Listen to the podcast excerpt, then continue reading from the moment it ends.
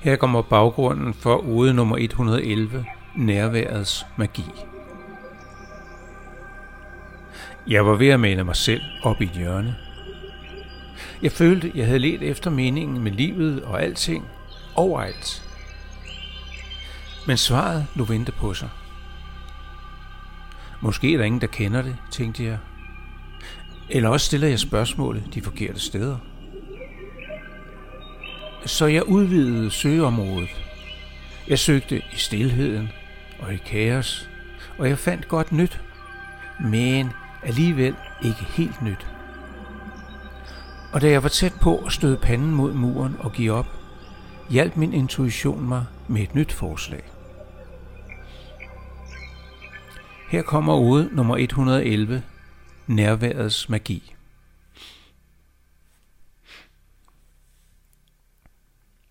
Fra det øjeblik, jeg første gang satte pennen på papiret for at skrive en ode, handlede det om at finde en mening med livet. Først og fremmest mit eget, men siden også alle andres liv. Og inden længe kom dyrene til, og planterne. Og jeg blev hurtigt klar over, at det var umuligt at stoppe med det nære. Jeg måtte forlade planeten og drage ud i kosmos for at finde ud af, hvordan alting blev skabt. Og af hvem eller hvad? Og hvorfor? Og jeg måtte vide, hvor det er på vej hen.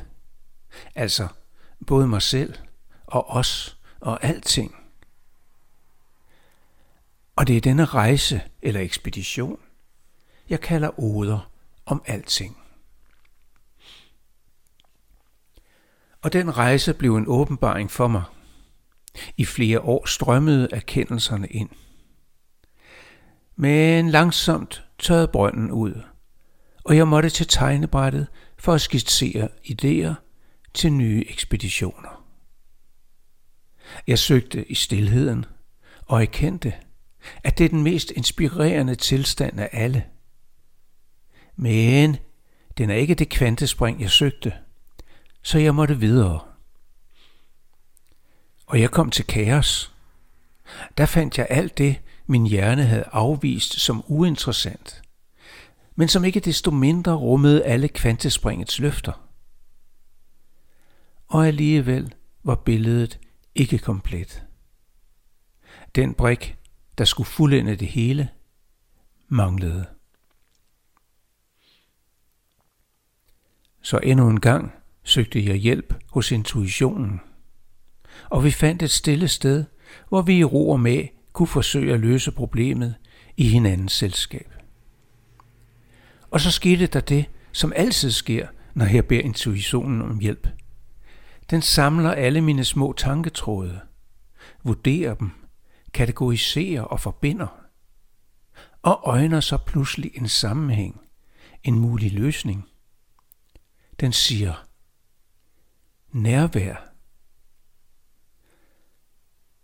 Jeg stusser, kigger interesseret på min ven, ansøger, at jeg forventer en forklaring, og den kommer. Nærvær skaber en følelsesmæssig tryghed, hvor vi kan åbne os mod alting, gøre os selv modtagelige, fortæller intuitionen.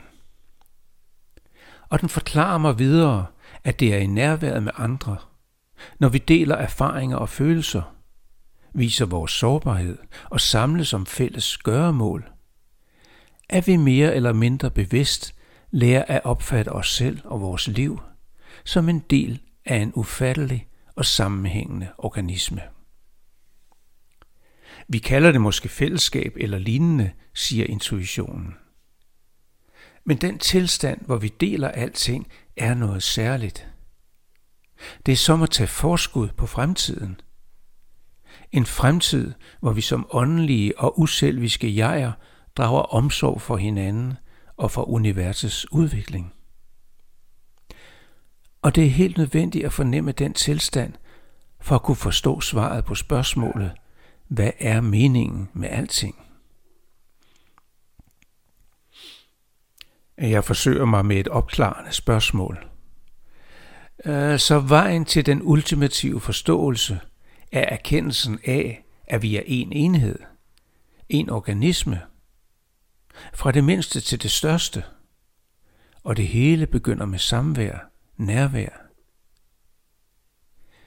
Intuitionen nikker. Men det er også erkendelsen af, at forståelsen ikke ligger i ordene, men i følelserne. Det kommer at mærkes som en stjerneeksplosion, en opvågnen, ikke bare til et nyt liv, og ikke bare til mere forståelse, men til en helt ny tilstand.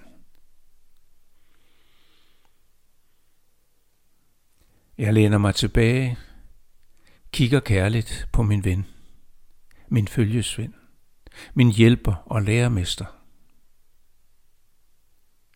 Jeg smiler og takker.